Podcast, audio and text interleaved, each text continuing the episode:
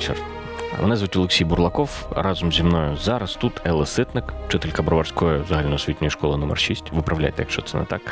Пані Елла е, стала відомою після е, онлайн-уроків про історію Майдану, що вона е, їх готувала для п'ятих класів. Пані Елла, виправляйте, якщо щось не так.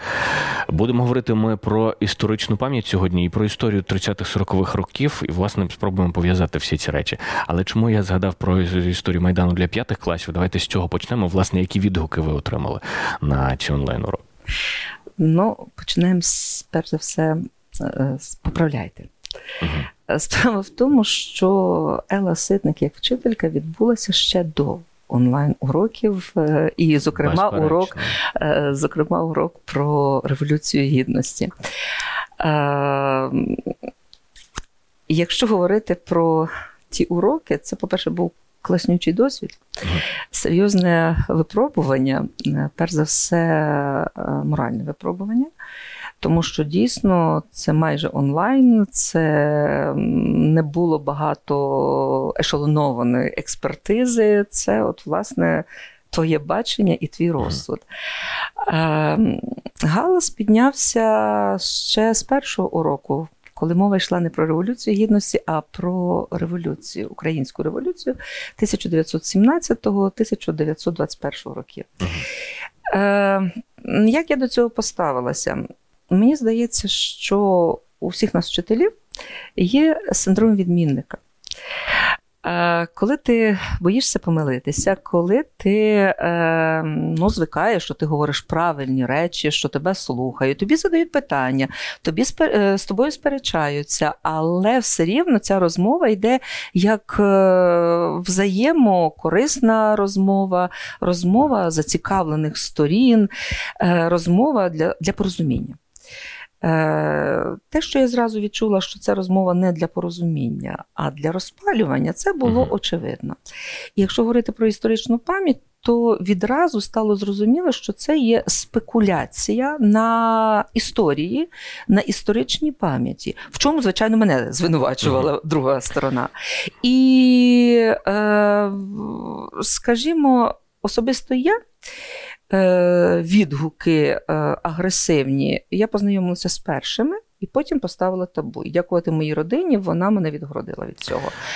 А позитивні відгуки е, я теж мало читала. Угу. Вони Щоб мене, під... вони, мене підтрим... Ні, вони мене підтримували, але повірте, я ставлюся до позитивних відгуків і до комплементажу як до великої відповідальності. Угу. Тобто я маю відповідати. Знаєте, отримати перемогу е, складно, але можливо.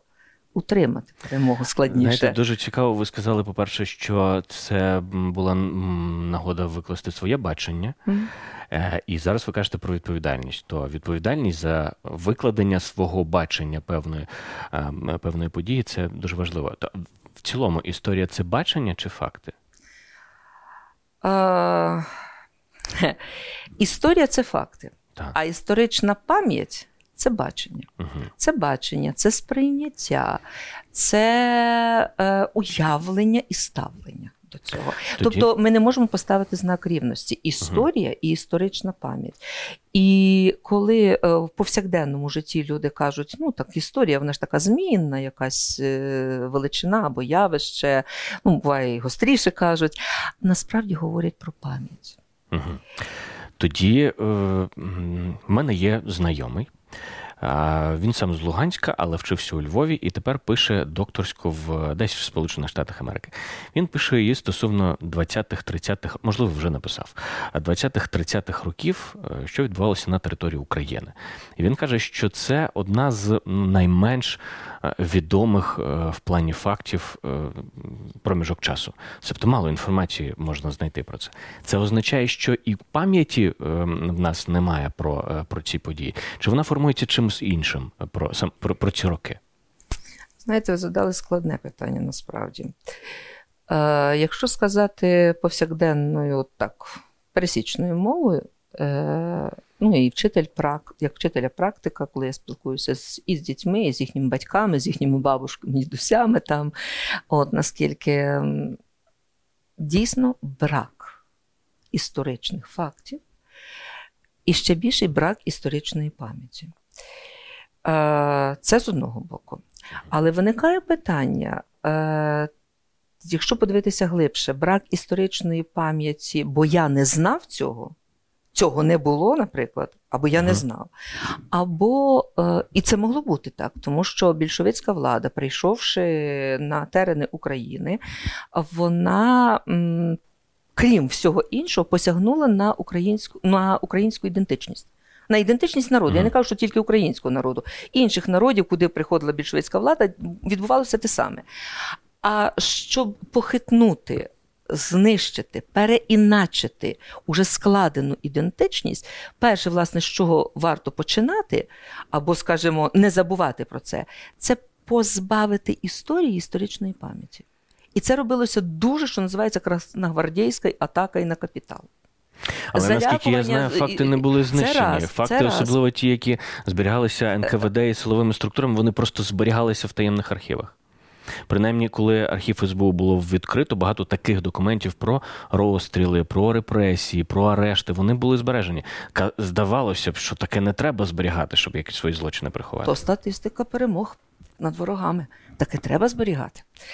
Але скільки було знищено іншого, і не обов'язково архівного, був знищений побут були знищені знищені традиції, uh-huh. були знищений простір навколо людей, коли мова йде ем, те, що люди бачать вулиці, будинки, е, те, чим вони себе ідентифікують.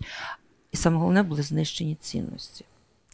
Тому що пам'ять, в принципі, вона базується, як на мене, моя точка зору. Це набагато склад... це дуже складне явище, історична пам'ять. А для мене стартовими є пам'ять базується на двох речах: на знанні, угу.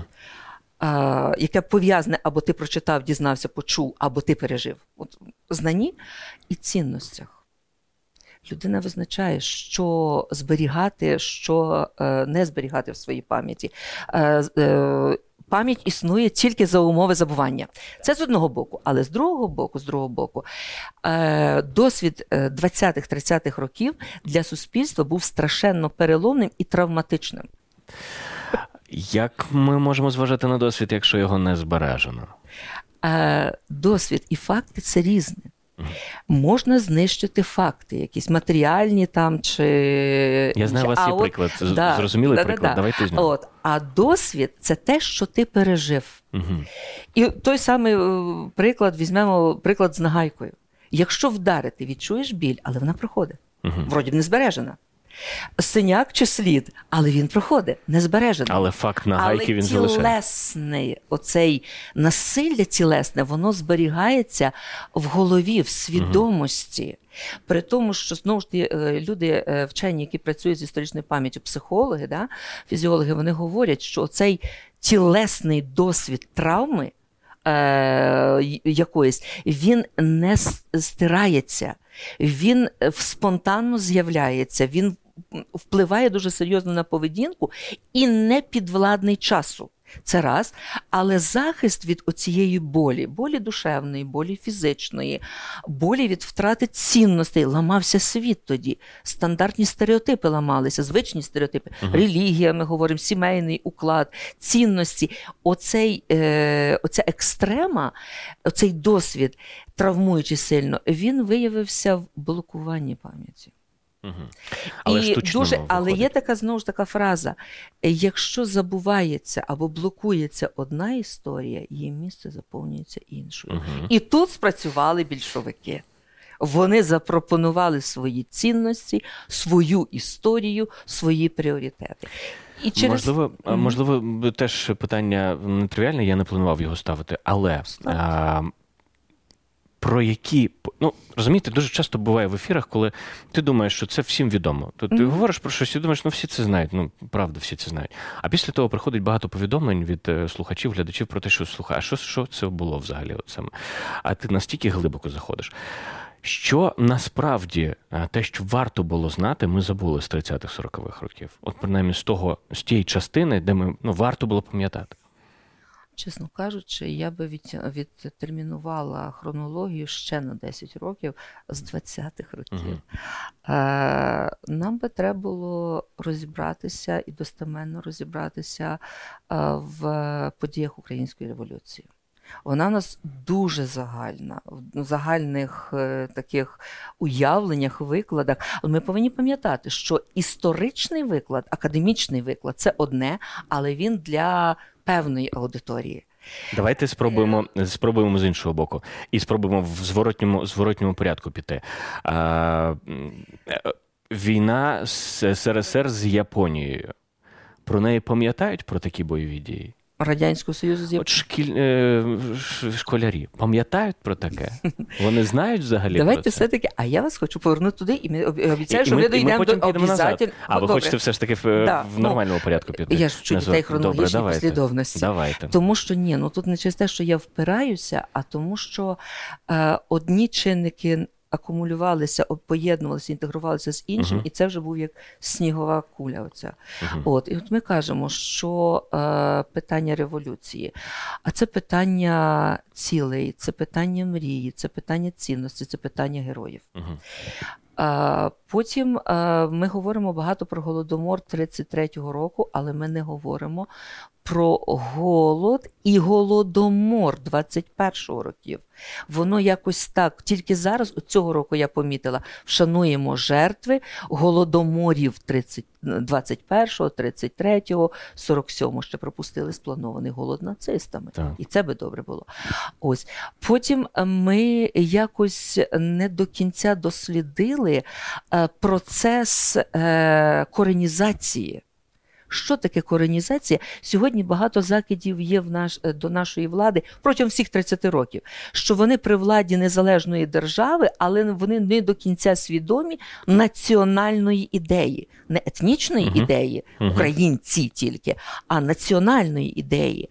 І коренізація 20-х років, яка була запроваджена. Давайте простіше, що це, щоб всі розуміли. Це залучення до управління державою е, кадрів кадрів, які місцеві. Угу. І українці, і не тільки українці, звичайно, українці складали більшість, відповідно, і українці запровадження української мови в державний е, обіг, угу. в, і багато речей. А потім уже культурницький процес він долучився. Знаєте, я, Коренізація зависла. А це від це знову ж таки. Я тоді, до речі, на мою думку, угу. хоча я не певна, бо це треба так само досліджувати. Ти не знаєш за що хапатися. Мені як вчителю історії, просто як людині не знаєш за що хапатися стільки білих плям. Так от коренізація, мені здається, що там є дуже яскраві приклади відданості а, місцевої. Хай більшовицької, з більшовізованої, лапки, лапки з більшовізованої, да, місцева корінної е, еліти, яка намагалася, будучи переважній більшості націонал-комуністами. Вони намагалися комуністичне щасливе суспільство, але соціалізмом тоді хворів весь світ кому... відповідно соціалізм, комунізм хворів весь світ тоді. Угу. От вони оцю ідею щасливого суспільства хотіли втілити в Україні, але в Україні, як в державі.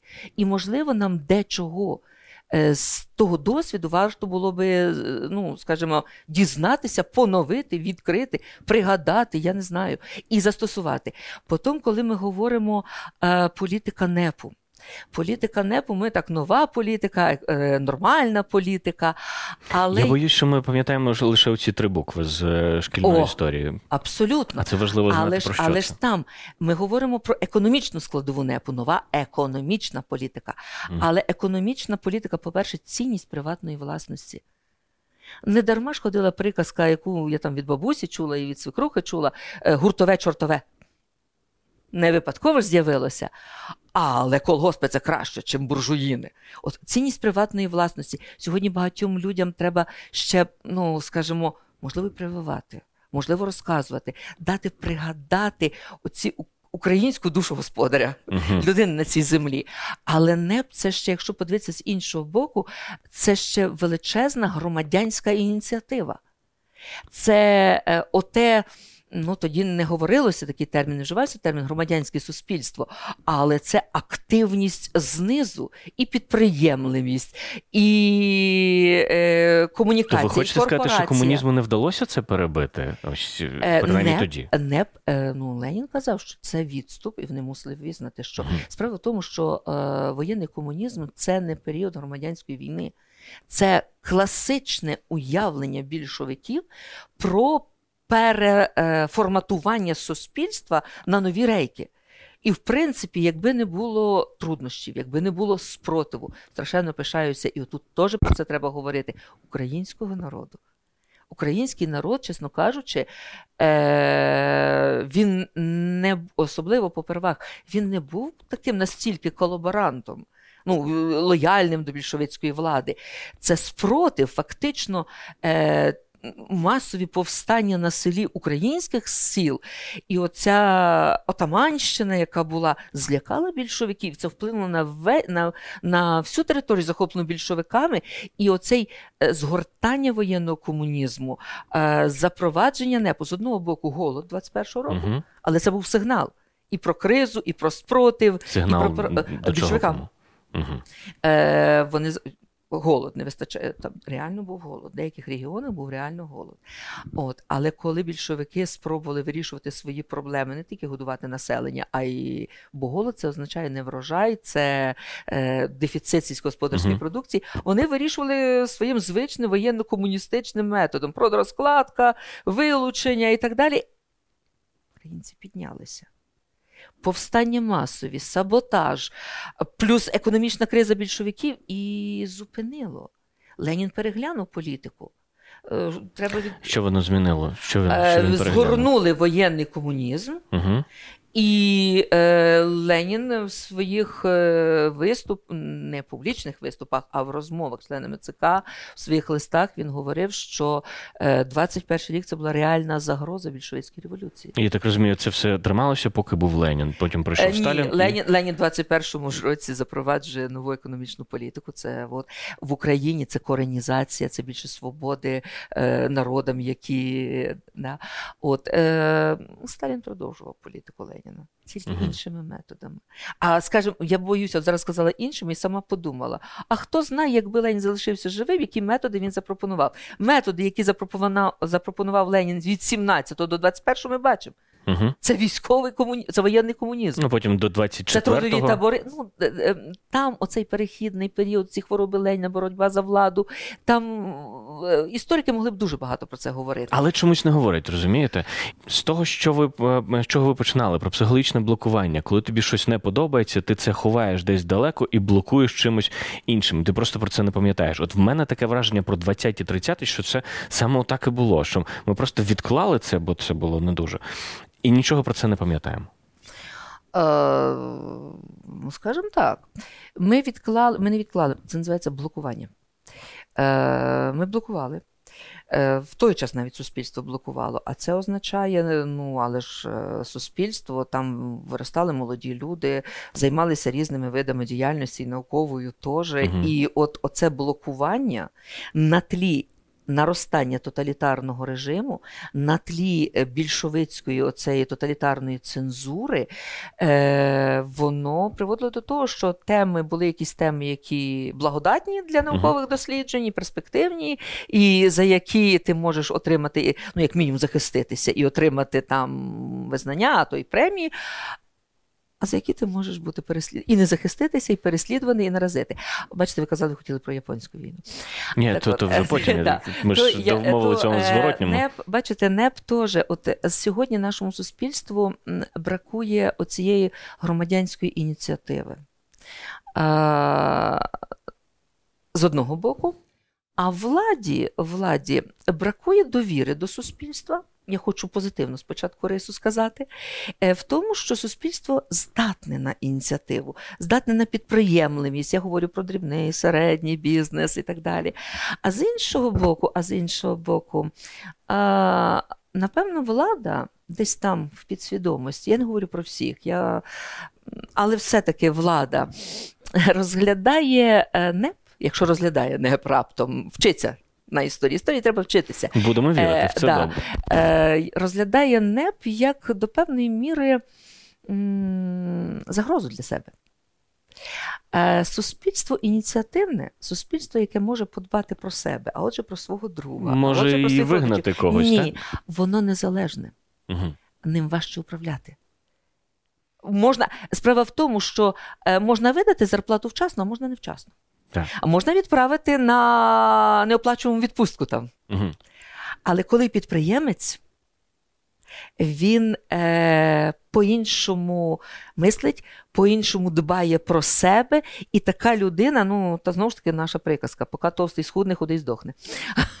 От. І влада розуміє, що е, людиною підприємцем, людиною самодостатньою, людина, яка сама себе забезпечує, нею важче управляти. Я натрапив не- нещодавно на соціально соціологічні опитування. Так. Це група рейтинг їх проводила в 2014 році, і е, Київський міжнародний інститут соціології проводив в 2020 році. Стосовно того, чи шкодують люди за СРСР і як вони ставляться до Сталіна. Я розумію, що це, це не тільки ці питання були, вони не тільки для цього зібрали людей, але поза тим. Майже третина, 33% в 2014 році. 33% зараз, у 2020 році, шкодують за СРСР. Близько 30% в 2014 році і 24%, якщо не помиляюсь, в 2020 році схвалюють те, що робив Йосип Сталін. Чому так? Ми ж вже багато про це говоримо, що не треба це схвалювати. Ми ж багато наводимо прикладів, що ну, бачите, що тоді було, що він тоді робив. Бачите, як, як зараз воно все це розвивається. Чому так? Справа в тому, що я не, я не говорю про позитивні риси тоталітарного режиму, але є риси тоталітарного режиму, е, які е, влаштовують частину населення. Угу. Е, перш за все, патерналізм. Е, це нормально. Суспільство різне. І велика частина в суспільстві вона е, схильна до того, щоб отримувати хоча б мінімальну, але допомогу, підказки, керівництво, те, що я називаю відомою. Угу. І тоталітарний режим, в принципі, жорстко регламентуючи життя людини, вони дають якусь оту відчуття стабільності. Угу. В суспільстві ліберальному, в суспільстві демократичному, в суспільстві, побудованому на приватній власності, коли постійно А, роби, що зміни, хочеш. не, не те, що там теж є свої правила, е, не те, що робиш, що хоче, е, воно менш стабільне, воно постійно в постійному русі. І частина суспільства до такого е, стану не може пристосуватися. Скажімо так, А якби тут важливо, не було, не може, якби бо не було. готове, чи не може, бо Е, що не так? Ні, справа в тому, що якби і от я саме це хотіла сказати, Мгм, я відчула, давайте, що ви спитаєте. давайте. Якби не було навіть Радянського Союзу, Мгм. є частина суспільства в будь-якому е, політичному утворенні, яке хоче, щоб його вело за руку і піклувалося про них. Це раз. Тобто я не підприєм... я не підприєм... така людина, яка не здатна до підприємницької діяльності. Я не можу креативно мислити, я не генерую ідеї, я не можу домовлятися. Я... Це може Є бути одна людина. До Е, того, що е, Це може бути не одна людина. От, е, я лінива людина. У той мінімум. Звідси і сюди. Це по-перше. Е, По-друге, те, що е, я вважаю, я розмірковувала, коли так розмірковую над цими питаннями, а сталінський режим ініціативних, самостійних, можливо, навіть авантюрних людей. Е, ну, хтось називається госпо... не авантюрних, але взагалі господаря, там, е, вчено, креативно мислячого, він винищив Мгм. лідерів винищив, а інших залякав і зробив їх слухняними. І в цій слухняності їм було комфортно. Я не хочу говорити про стокгольмський синдром, коли ось але, в, але в, цьому, свого. в цьому щось є. В цьому щось є. Ось. І ну, персона Сталіна, вона дуже така, знаєте, з одного боку, вона дуже роз'єднує суспільство, а з другого боку, вона об'єднує суспільство. Об'єднує проти? Об'єднує в своєму несприйнятті тоталітаризму. Угу. І роз'єднує суспільство в методиках і тактиках Сталіна, в питаннях Другої світової війни, наприклад, там, і так далі. і так далі. Тобто це дуже така ну, специфічна особа. Я, я згадав е, одну історію від е, одного з істориків, це логічно, так.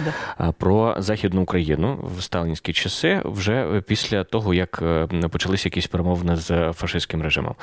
Нацистським. Коли з нацистським, я перепрошую. От це ще одні наші це- це важливо, так. Ні, це наші кліше. А якби почали ми з вами розмову, а різниця, а та, а то от тут би заплуталися і сказали, да ну і оце знову хтось щось надумав, давайте оце на фашисти та й фашисти. Тобто є багато речей, які Позитивно. Е, Ті люди, які приїжджали на Західну Україну, яка контролювалася Польщею, там, Чехословаччиною тощо, вони мали агітувати до, до Радянського Союзу, що, що буде все добре, коли вже та частина мала переходити до Радянського Союзу. І люди, які приходили агітувати, вони. Е, ну, виступаючи перед масами, навіть казали, що в нас все класно є, в нас все супер є. І ось е, хтось з натовпу е, питає: а мармелад у вас є? Нас цього мармеладу повно. А Копенгаген у вас є? І він каже, що не, не знає, що та повно в нас цього Копенгагена, в кожному магазині лежить. То я так розумію, що спочатку до тих е, земель, які е, мали отрим... е, висловити якусь прихильність до Радянського Союзу, ставилися по-доброму, а потім був якийсь злам. Коли цей злам був, якщо він був, правда? Я зробив правильні висновки. Хм. Виникає питання, от зразу до вас зустрічне питання. От ви сказали, ставилися по-доброму. Що за цим вкладається? Насправді, е, я так думаю, скажімо, розбираючи вашу фразу, ставилися по-доброму. Е, По-перше, споконвічна мрія об'єднання українського народу і українських земель. І в цьому сенсі українці Східної Наддніпрянської України, радянської України УРСР Мгм. були зацікавлені, от це їхня споконвічна на ментальному рівні ідея. Чисте по-доброму, не по-доброму, ну зацікавлені. Не хижаки, Мгм. не окупанти, але зацікавлені в тому, що ми, брати, українці, об'єднуємося. А з іншого боку, з іншого боку, е, ота за 20 років. З моменту революції до 39-го, про який ви говорите, там, ну, 38, хай але 39-й рік. За 20 років ем, ота знищення історичної пам'яті і викривлення ідентичності нашої, да? От, е, знищення нашої еліти, наших мислячих голів, е, господарів і так далі. І пропаганда вона привела до того, що е, на Дніпря, мені здається, знову ж таки, хотіла Мгм. почитати, погортати це в архівах, знайти підтвердження слов, моїм словам, але в моєму уявленні, в моїй історичній А ви спочатку конструкції. попередили, що це е, Е, Тому що, тому що, ну, звичайно, Мгм. от е, про відношення мова йде, що вони щиро, якщо були щирими, то вони щиро рятували, готові були рятувати Мгм. знедолений е, український народ, селян, е, робітників, хоча їх там було мало, не настільки інтелігенцію від поміщиків, капіталістів і буржуазного впливу. В такому сенсі, можливо, доброзичливо кажете, чи позитивне було ставлення. Так, ну я мав на увазі, що не війною, а Ні, так оце ж, так оце ж от, от, е, Так, ви, ви правильно зрозуміли мене. Е, А от відносно не війною, знову ж ви докинули фразу, даєте мені поле для розмови. А ви розумієте, що в- в е, більшовицькій е, державі е, от таке, про це не говорилось якось так напряму і відверто, але було оце уявлення ідеального щастя. Угу. І той, хто його не розумів, то йому треба було втовкмачити любим способом. Через те, через те, ми кажемо не воєнним способом спочатку до Західної України. Але як же мирилися з величезною кількістю ворогів народу, яких там і тортури, і табори, і все інше, і ми мирилися, вони нам заважали до того щастя, а по-друге, вони не розуміли того щастя.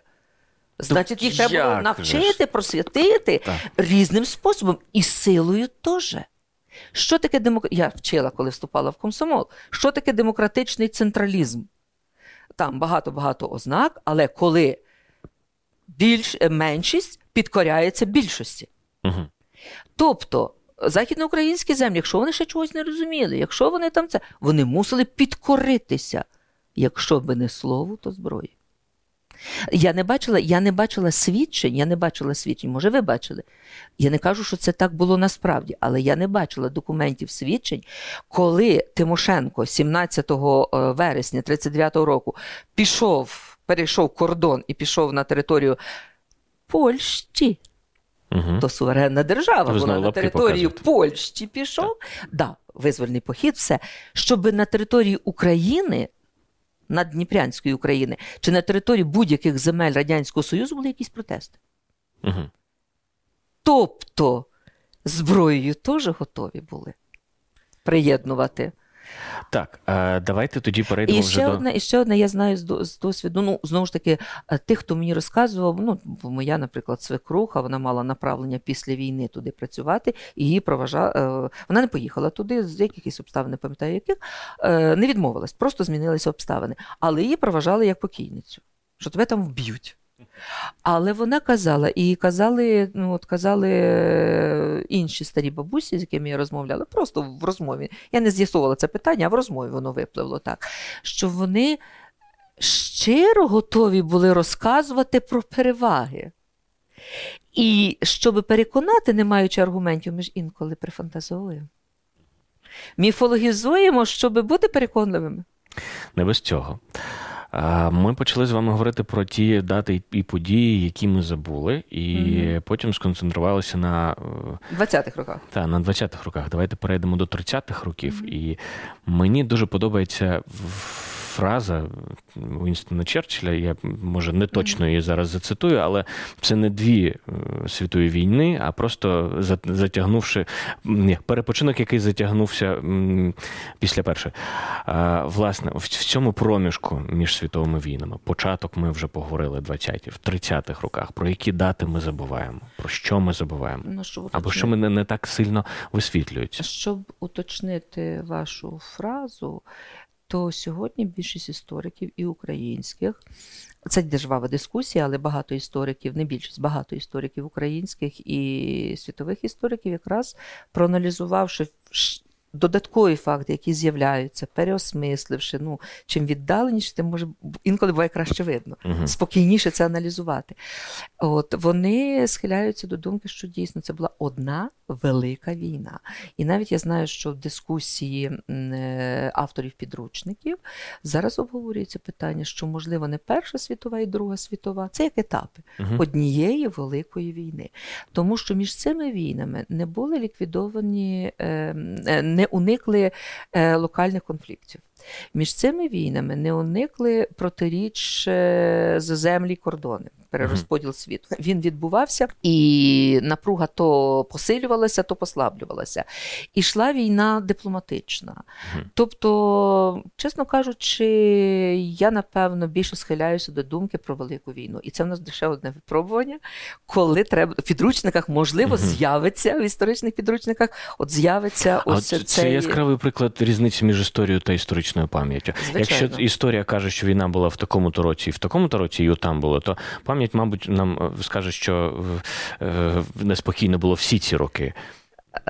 Але і історичні факти говорять про те, що є превентивні дії, є. Ми ж кажемо, що лінія фронту зупинилася. Мгм. Там, да, і пішли якісь перемовини або вичікування і накопичення сил. Тобто, як розглядати. Так. Але я лише про це говорю, що ви праві. Тут може бути і так, і так розглядати. Але Зараз розібрали Черчилля, давайте до українців. От, так, саме так. Е, але в українських підручниках в історії України і всесвітній історії може з'явитися оцей термін Велика війна. І Ви якраз привернули до цього Так. увагу. Е, що ми не, про що ми не говоримо? Е, 30-й рік, як 30-ті роки для мене, наприклад, це період дуже серйозної дипломатичної боротьби. Можливо, дітям треба, можливо, не треба говорити там. Це пошук союзників, це е, зміна е, стратегій багатьох держав, це зміна парадигм. Е, от ідея соціалізму, суспільство нею перехворіває до 30-х років і шукають. Інші цінності, інші орієнтири стратегічні, куди рухатися. Це боротьба між лібералізмом і консерватизмом, uh це е, виродження соціалістичної ідеї вправо нацизм, фашизм, нацизм і виродження соціалістичної ідеї вліво, більшовизм, а звідси формування тоталітарних режимів. Е, це 30-ті роки вони дуже складні. І про них варто говорити. Це для мене, в моєму уявленні, це такий дуже серйозний котел який е, котел подій, котел, е, де плавилися цінності, випробовувалися цінності, котел людських доль. І в усіх країнах, в яких не подивишся. Ми дуже звикли, до речі. Е, от Я готувала урок. Онлайн-урок, де якраз розглядали тоталітарні режими. Угу. І почали з ну, Західна Європа, фашизм, нацизм. А потім я сказала собі: стоп. Я не зовсім буду чесною перед учнями, коли сконцентрую їхню увагу на очевидних речах. Да, вони багато чого там всередині не розуміють, але на рівні нацизм, фашизм був, угу. от е, вогнище агресії, от все, засвоїли молодці. Але коли я почала дивитися уважніше, і для себе я робила відкриття, і от я зараз стою перед цією думкою, можливо, так само на рівні сигналів, меседжів, показувати іншу карту Європи. А скільки було м- режимів, які не те, що сателітами нацистів були чи фашистів, а які так само мали фашистські режими. Мова йде про Словаччину, наприклад. Фашисти в Норвегії мали велику силу, наприклад. Тобто. Е- історія не така дуже точкова і однозначна. От є один ворог, ось вони в усьому винуваті. А от Чесно кажучи, коли я аналізувала програму з історії е, Шкільно. України і всесвітньої історії, угу. так, на предмет інтегрованих можливостей е, історії, то я побачила дивний факт. В нас настільки багато білих плям. Звичайно, все дітям розказати не можна, та й не треба. Але якесь загальне уявлення на тлі карти, угу. де зароджувались фашистські режими. І ми бачимо, що це не е, а війна, плями... Друга світова війна. У нас це війна в Європі.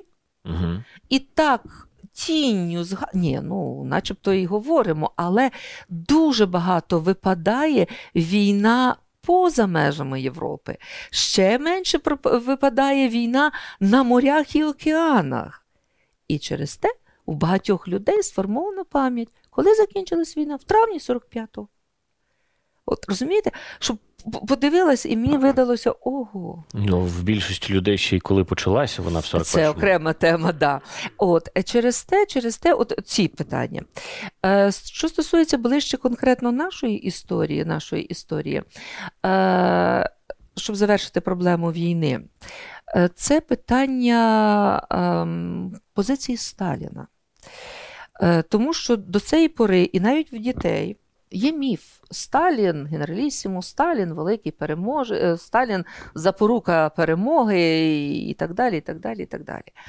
І коли на уроках починаєш їм цитувати виступи Сталіна на партійних конференціях, на з'їздах, передвоєнних з'їздах, де він говорить: а нам потрібна невеличка війна в Європі. Угу. А Якщо програють ті, то ми ці ослаблені, ми їх доб'ємо. А якщо ті, то ті. Е, Це шок. Бо то дуже до цієї знають. пори не те, що да, не знають. Але це не знають і старше покоління. Ну, якось воно не читалося тоді, так, може, не так глибоко вивчалося, а потім після е, в період десталінізації це вже було і невигідно показувати. От, е, пере, Історію пишуть переможці, переможна війна в Європі. Для чого нам ці картинки розказувати? Е, Для дітей викликає великий шок, коли ми говоримо, що оця, коли почалася Друга світова війна, то фактично Сталін був на стороні нацистів. Угу. Наступний шок, і про це треба говорити. Тому що шок не завжди е, провокує дослідження. Ну, Шок може знову звести в ступор. Тобто це неприємна І до несприйняття. Да. Це неприємна історія, угу. і я не хочу. Е, Я буквально ось е, кілька місяців тому ми з дітьми пілотували проєкт, е, коли оцифровані відеосвідчення тих людей, які пережили Шоа, Голокост, uh-huh. вони е, в андроїдний варіант трансформовані. Тобто е, людина, яка давала інтерв'ю, вона сидить перед тобою на екрані, е, там добре налаштована програма, ти ставиш їй запитання, і вона тобі відповідає. Е, любі запитання. Тобто не за програму, от що в голову. Прийде, от ну дуже цікаво, до речі, було спостерігати за дітьми, а що ж їм прийде в голову? Так. Чесно кажучи, об'єм питань був невеликий. Раз. Друге, дуже мало контроверсійних питань. Значить, у дітей або дуже однозначні поверхові, або вони дуже певні в своїй позиції. Ось. І дуже мало було питань, а це дуже важливо, я вважаю, для історичної пам'яті. Дуже мало було питань як я їх називаю, людських. А що ти відчувала? Там ми брали uh-huh. інтерв'ю, uh-huh. там була жінка Ася, пані Ася. А чи закохувалась ти? А чи були в тебе ляльки там, чи ще щось? Ні, це якщо людина пережила Голокост, то давай спитаємо щось обов'язково помпезне, гаслове. А одна дитина, хлопчик, дав таку мені відповідь: я не буду це робити. Кажу, чого? А я не знаю, що питати. Я кажу, ну добре, як не знаєш, що питати? А чому ти не знаєш, що питати? І він сказав одну фразу, яка для мене тепер ще більше е, засіла і показовує. Він сказав: А що питати про війну? Там вже все погано було. Тобто він як посперечатися тут? Він, все.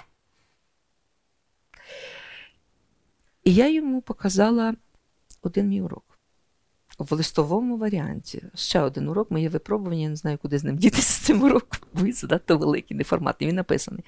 Це культура в роки війни. Угу. От чисто у вас е, культура пан... культура українська, українська культура в роки війни. Чисто у вас, якби я сказала, от візьміть фарби і зафарбуйте, яким би кольором ви зафарбували окупацію. Отакий термін, як окупація. Угу. Ви персонально. Ну, в мене перша асоціація з помаранчевим, темно-помаранчевим чомусь кольором. А, ну, хакі, колір хакі, трансформований. Ні, саме от, ну, може бути, не знаю. Нацистські форми і так далі. Так. Бачите, колір хакі.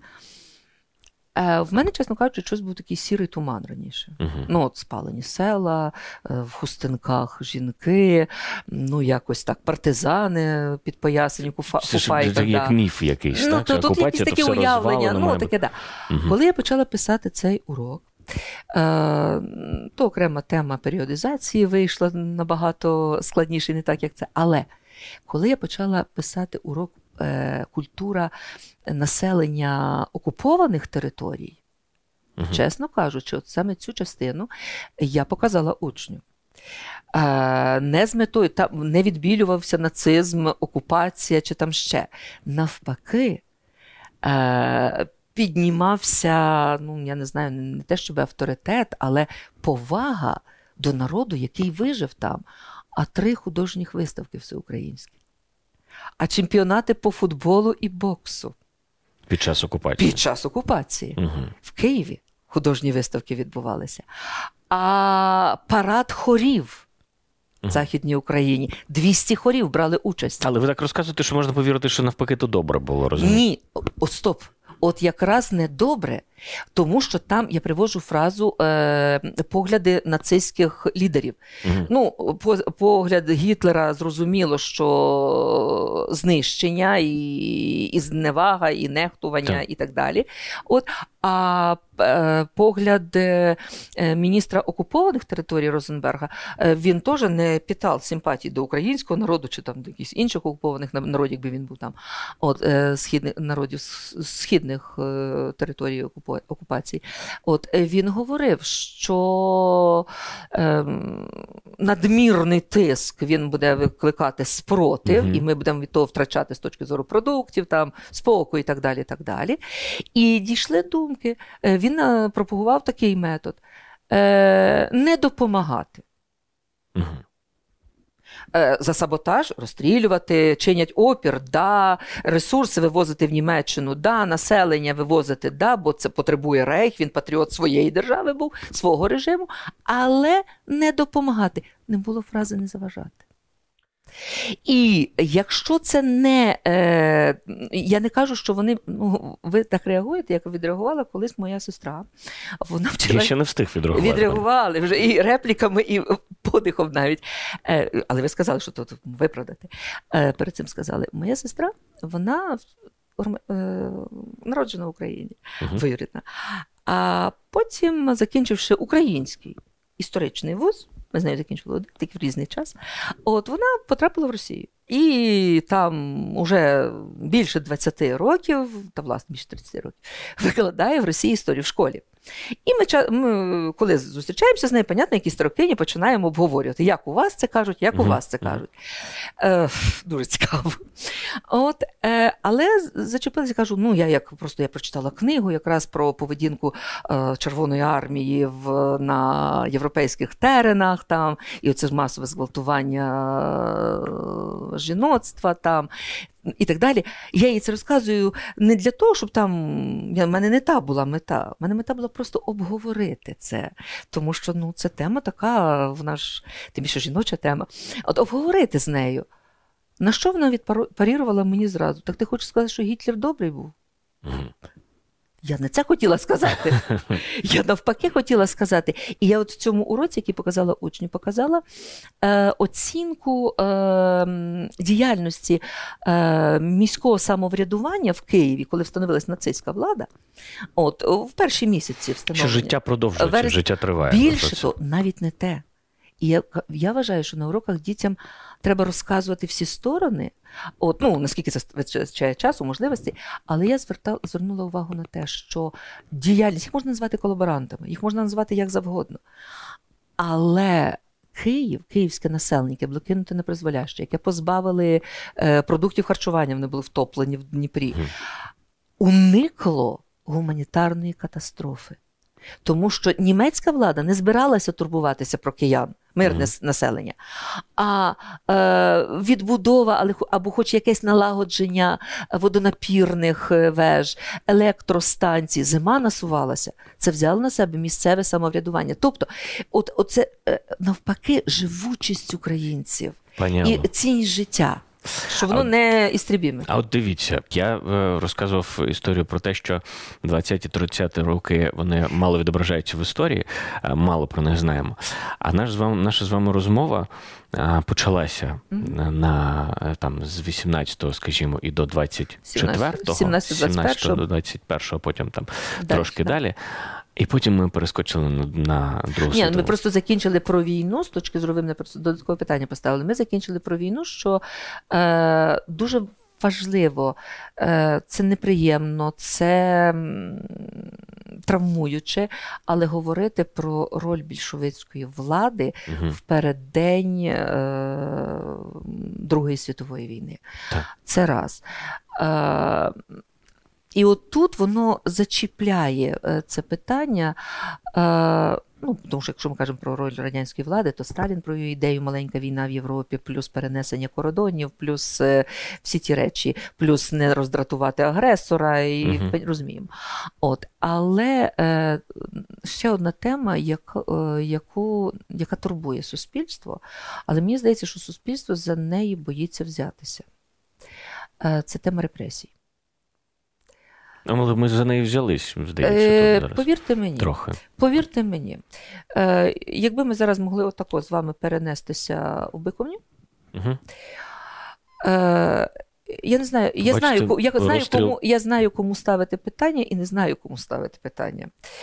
Е, Там два меморіали: меморіал е, жертвам репресій угу.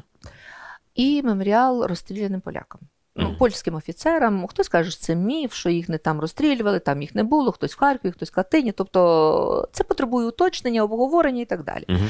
Але я була на тому меморіалі, була на тому меморіалі, на тих меморіалах чотири роки, потім ще раз, ну, три роки тому. І що мене вразило?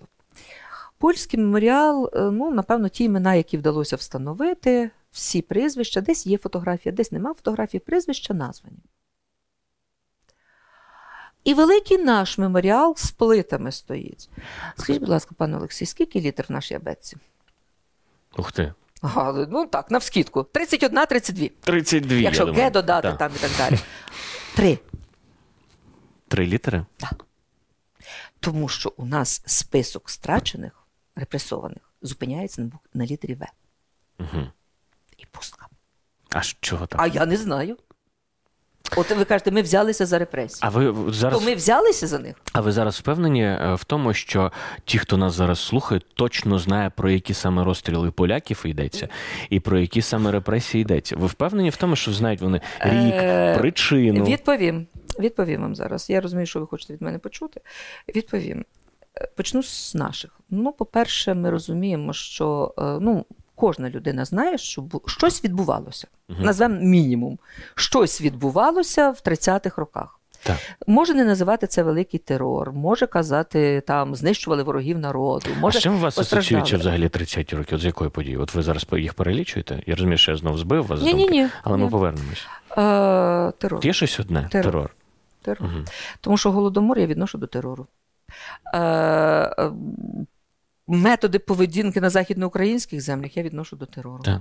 Тобто для мене це терор. То При тому, що терор не, не 37-38 років, а для мене терор починається з 34-го року.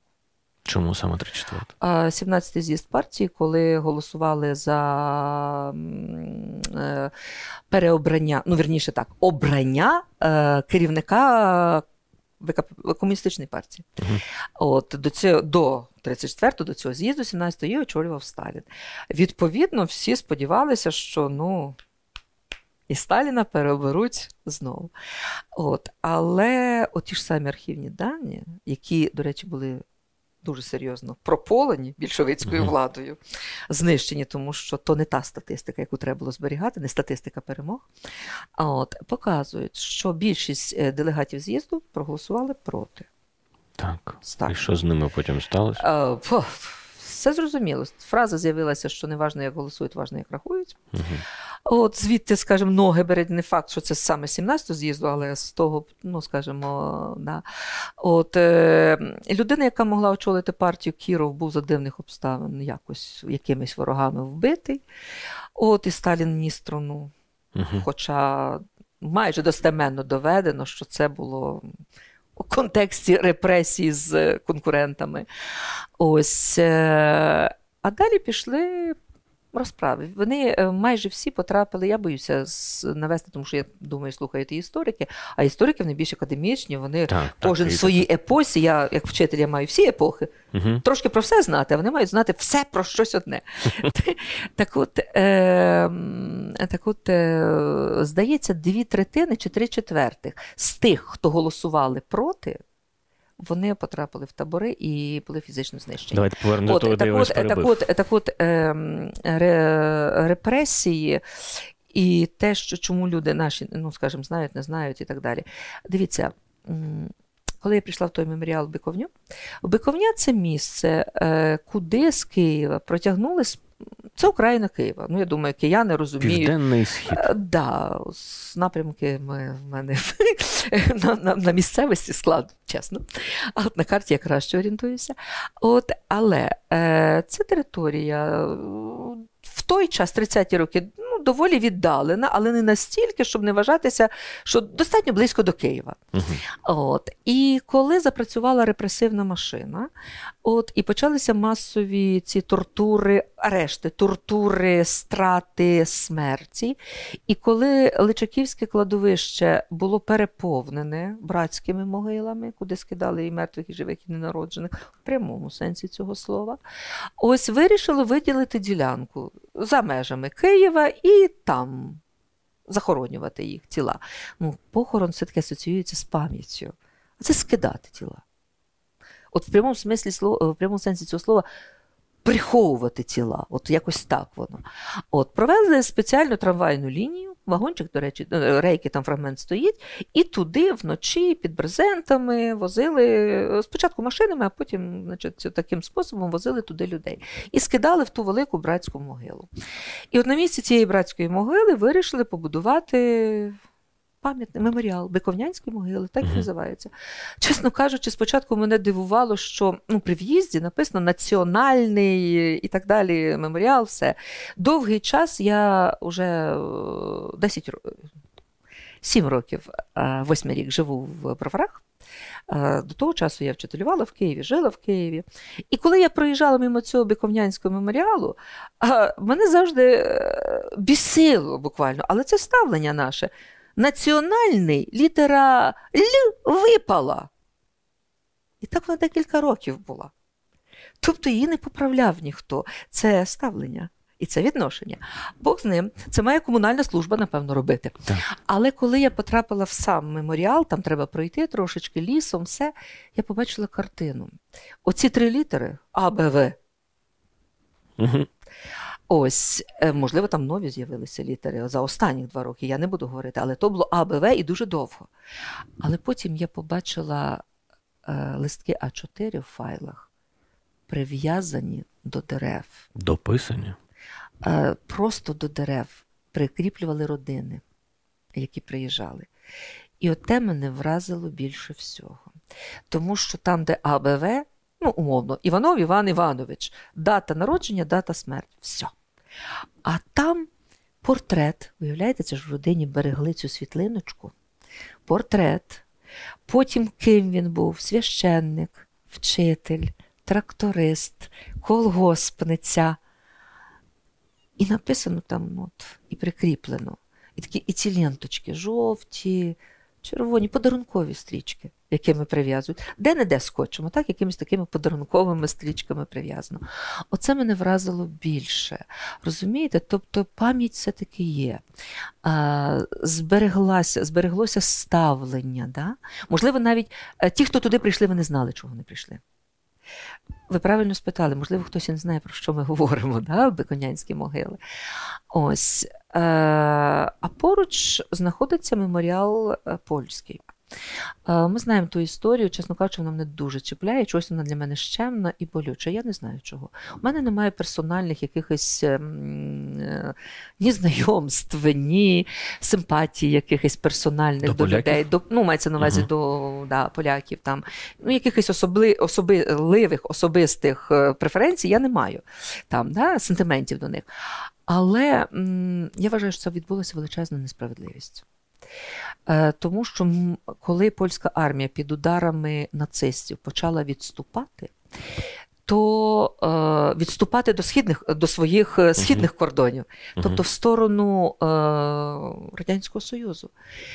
І в принципі, який нібито пообіцяв мав, допомогу. договір був був підписаний договір так. про взаємну військову допомогу. От е, сподівалися, е, в тій ж армії були і українці, і поляки, до речі, воювали. Вони захищали свою державу. Угу. І коли е, потрапляв, вони дуже, е, скажімо, очевидь, свідчення свідчить про те, що активних боїв з Червоною армією не було. Сутички були, збройні е, конфлікти такі невеликі були, uh але великих затятих боїв, що от заходить Червона армія, її не пустити на ці території, там стати щитом, там уже наскільки мали, не було. Поляки здавалися Червоній армії. Чесно кажучи, перші дні відомо, що Тимошенко, не маючи, поки, напевно, він не отримав інструкції зверху, е, він е, відпускав місцеве населення відпускав, е, вони склали зброю і відпускав. А потім... потім прийшло розпорядження, і ці людей. Е, назвали полоненими, військовополоненими, знову ж таки, військовополонені це коли збройний конфлікт. І коли кажуть про про е, визвольний похід, не може бути військово. То стої, виникає питання. Якщо навіть визвольний похід, то існувала держава Польща. Угу. І вторглись на територію Польщі Так, з іншого боку, нацисти. А, а було виправдання. Виправдання було, нацисти? що нацисти вторглися на територію Польщі, і інші країни могли посягнути, розхитати, зайти е, в ті, що не контролювалися нацистами, і тому підемо їм допоможемо. Що просто так Ні, ну стоїть там оце. там все набагато це ви так не перевіряєте. Ну, я спрощую. Ні, це ви не, це ви не перевіряєте на знання історії. Та як я можу тому, вас що, перевіряти та, на знання історії? Тому що оцей історичний на довгий час це був міф, це правда. Те, що ви сказали, міф. Міф був простіший, що нацисти завоюють цю територію. Про інші сусідні держави, там Чехословаччина, ну, Чехія вже Словаччина, бо Чехія вже була розчленована. От, е, там Угорщина, там Румунія, там ще е, це пізніше з'явилося. От, був простіший міф. Німці захоплять, нацисти захоплять Мгм. і все.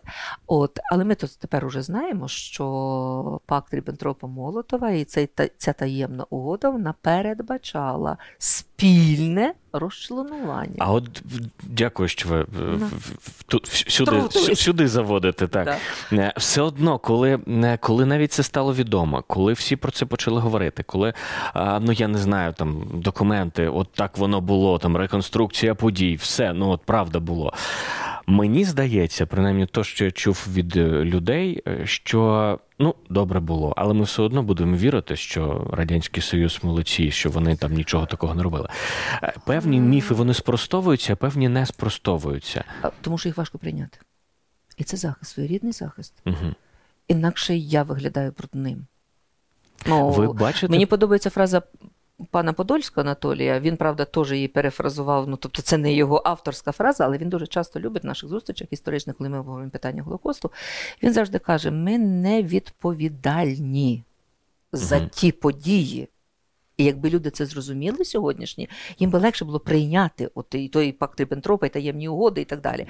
Але ми відповідальні за пам'ять. А пам'ять це ще і відповідальність. знову ж таки. І знову відповідальність. І через те ми ну от е, людям ну важко це прийняти. А ви бачите по е, дітях, можливо, по їх батьках, що сприйняття якихось таких от міфів змінюється. Сприйняття там не знаю, міфу про Сталіна, міфу про Жукова, міфу про ось цю визвольну війну а, і так далі. Е, по дітях, ну ви ж розумієте, якби я бачила, якби діти на якийсь такий.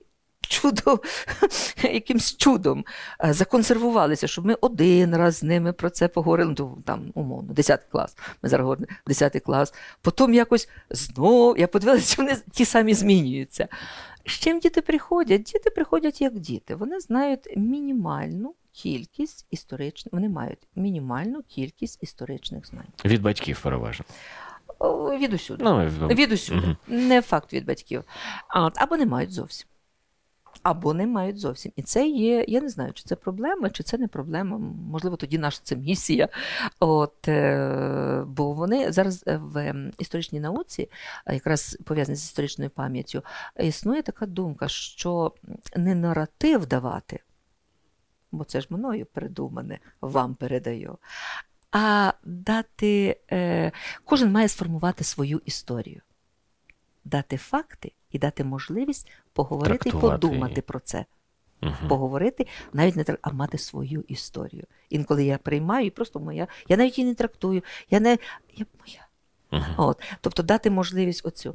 Через те дітки, ну от вони приходять, чесно кажучи, цього року, коли ми там торкнулися якихось питань ХХ століття, то діти на повному серйозі на однаковому рівні питали: а хто такий Гітлер? М. А хто такий Ленін? А, а більшовики це хто? І чесно кажучи, перед ге, перед цим care. е, справа, no. Mind. Е, Справа в тому, ні, ну то тоді багато чого іншого теж не знаю. Справа в тому, що от мені історику, ну вже ну все-таки історикині, да? вчитель історії, вчительці історії 30 років викладаю, і тут я виявляюся не готова до того, що дітки, оце розкуркуль, подивіться картинку і яка це подія. А там класична картинка розкуркулення, куркулі, картинка розкуркулення. Дитинка піднімає руку, я ж чекаю відповіді. Угу. А тут стрічний вопрос. А хто такі куркулі? І що таке розкуркулення? Тобто багато-багато речей, воно якось е, ну, зараз, е, скажімо, в дефіциті у дітей. Так от, е, відносно дітей, от я сказала свою позицію, що вони приходять і тут від нас залежить, від цього ми можемо їм донести цей факт, і далі хай вони осмислюють там і так далі. От Дехто приходить з інформацією, от, але дуже мало. Діти вони приходять з мінімальною кількістю знань. Батьки? А, е, а батьки а тим більше бабусі, дідусі.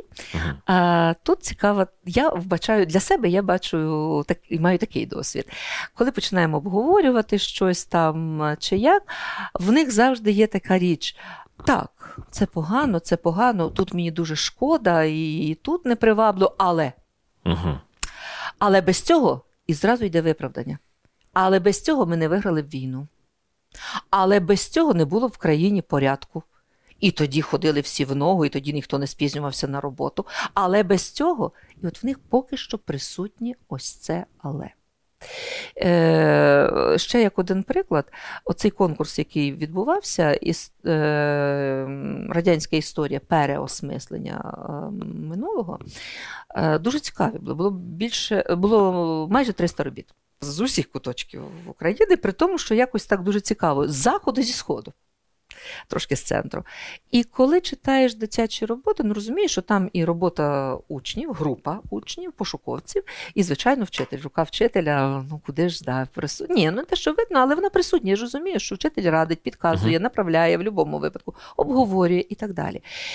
І зразу виокремилися теми. Напевно, оце та історична пам'ять, яка рветься. Цікаві цікаві теми чи теми, про які теми, вони знають? які діти вибирали теми любі. Угу. Їм запропонували е, ну, пиши, пиши, що хочеш, в принципі, ви, вибирайте, що хочете, досліджуйте.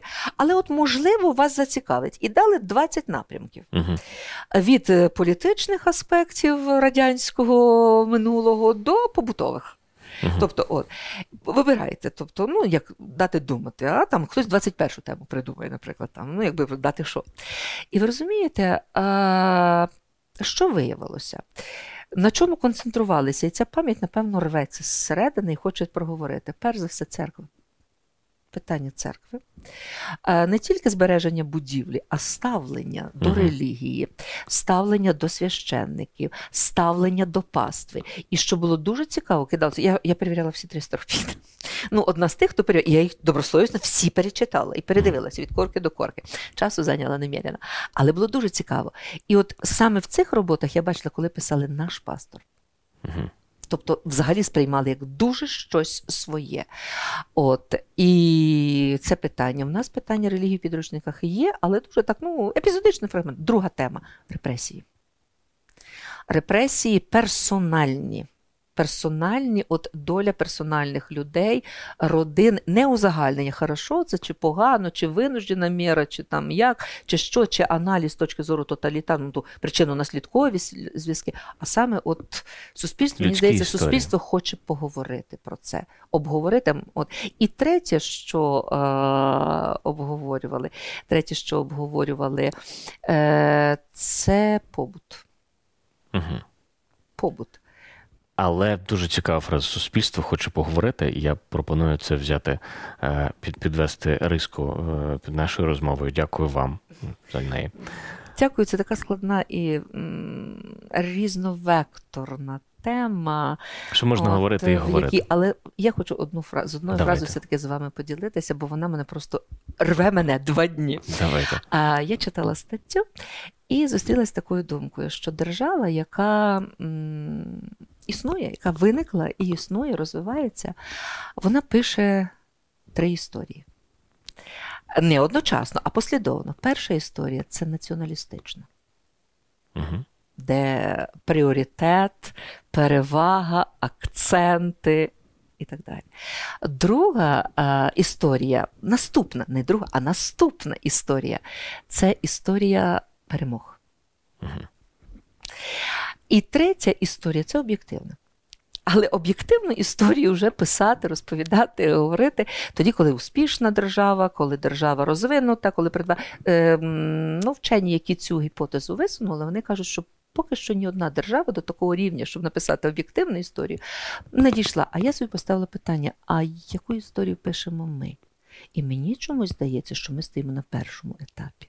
Що ми забули десь зошит або ручка скінчилась. Ми поки Ні, що не почали наці... це. Ні, ми пишемо націоналістичну історію. От, е... Тому що і тут є певні, скажімо, і ризики, і певні втрати. Е, Підручники з історії України вони тільки зараз починають наповнюватися якимись, ем, не якимись, а наповнюватися е, народами, спільнотами, людьми, які, які є. Я, мені потрапив на очі, сама остання фраза, потрапив на очі перелік е, 52 е, теми можливі для дослідження на наукову конференцію для учнів. Ось вчора прийшов цей перелік. Починається з українських. Питання Голокосту, депортацій, е, інших народів. Е, поки що воно і треба говорити, ну якось вплітати, тоді свідомо вплітати, що це наша спільна історія. Е, в яку б частину ми. От інколи кажуть, що ніколи більше. Це ну, гасло, яке ми зараз після Другої світової війни, да, ми сповідуємо це гасло, бо росіяни ми можемо повторити, кажуть. Ці кажуть, ніколи більше. Ніколи більше раніше писали, а я не згодна з цим. Так кажуть жертви. От ніколи більше. А мені здається, що не тільки жертви, а люди, які пережили. І коли усвідомити весь жах і трагедію кожної людини, яка загинула на війні, то люба здравомисляща людина вона скаже ніколи більше. Друге, друге гасло, яким можна вже підбивати риску. Дуже Елла все. Ситник, дякую вам. Дякую вам.